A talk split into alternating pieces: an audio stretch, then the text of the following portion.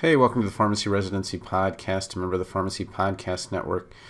Um, I just saw a Google Doc that has the pharmacy pay updated in February for uh, many of the Walgreens and CVS and Rite Aid. Um, so I'm just wanted to kind of share that with you. Uh, I put it in the pre-residency audio academy. That's where I put all the the new stuff. And so you go into uh, free general resources and go down here under the Walmart Health Equity Scholarship Support, CVS, Walgreens, and Rite Aid Pay Google Doc, and then I'll take you to this link. And then I can talk about it uh, a little bit. Uh, but this is, uh, I guess, the people that put it together, uh, these uh, Instagram uh, guys over here. And what it has on there are pay for CVS technicians, floater pharmacists, staff pharmacists, pharmacy managers, then Walgreens technicians and Walgreens pharmacists, and Rite Aid. Um, so I can uh, take some of the they to some extent they um, sorted it by uh, pay. So uh, non-lead technicians make as little as twelve dollars in Tallahassee, Florida. They've been with the company for six months, but uh, you can see that mostly it's around sixteen dollars an hour, seventeen dollars an hour. Uh, but kind of a little shocking here that uh, you know you see $25, 26 dollars an hour which is uh, more than a resident makes um, uh, CVS floater pharmacist, uh, not a ton of uh, data, but uh, as low as uh, $22 an hour, um, wait, $27 an hour, uh, but that was really unusual. but you see that 50 to 67 is, is really a good range there for floaters. and then somewhere between 48 and 60, 73, so in Hawaii, so between 48 and $73 an hour uh, for CVS staff pharmacists across the country. Um, and then it gives their, you know, how long they've been there, if they got raises and things like that.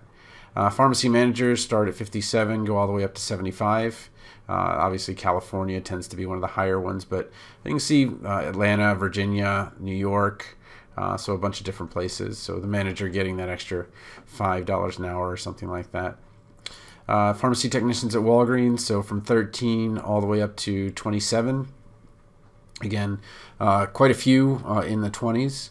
Uh, and uh, when you look at how long they've been there, uh, some of this 27 an hour had been there less than one in, in Oregon.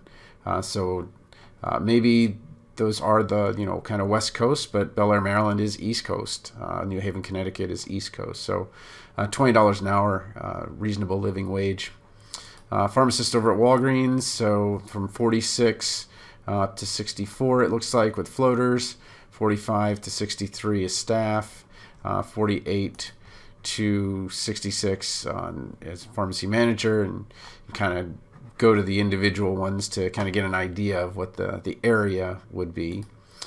Uh, and then um, pharmacy technicians at Rite Aid, so uh, 12 to 23. So kind of the same thing what we see with the other ones. Uh, uh, really unusual to see that 12 to 14, really much higher, and generally 16, 17. Uh, floaters, uh, 53 to 63.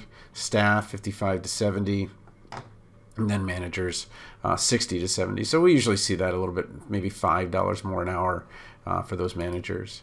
Uh, and then there are some miscellaneous like pharmacy interns uh, how much they make uh, for cvs and where they do that uh, and then how much they make for walgreens and where they do that. Um, so um, it's it's kind of a, a, potpourri at the end here, so take it for what it's worth. But uh, what it may do is kind of give you an idea of, of where you stand uh, as you're kind of looking for jobs. And again, it's under the uh, free general resources in the um, uh, pre-residency audio academy. So uh, again, it's free to get in there and uh, you know kind of check those things out. So hopefully that's helpful. Kind of gives you an idea of you know what what you should be looking for for salary and uh, what it is in those areas of the country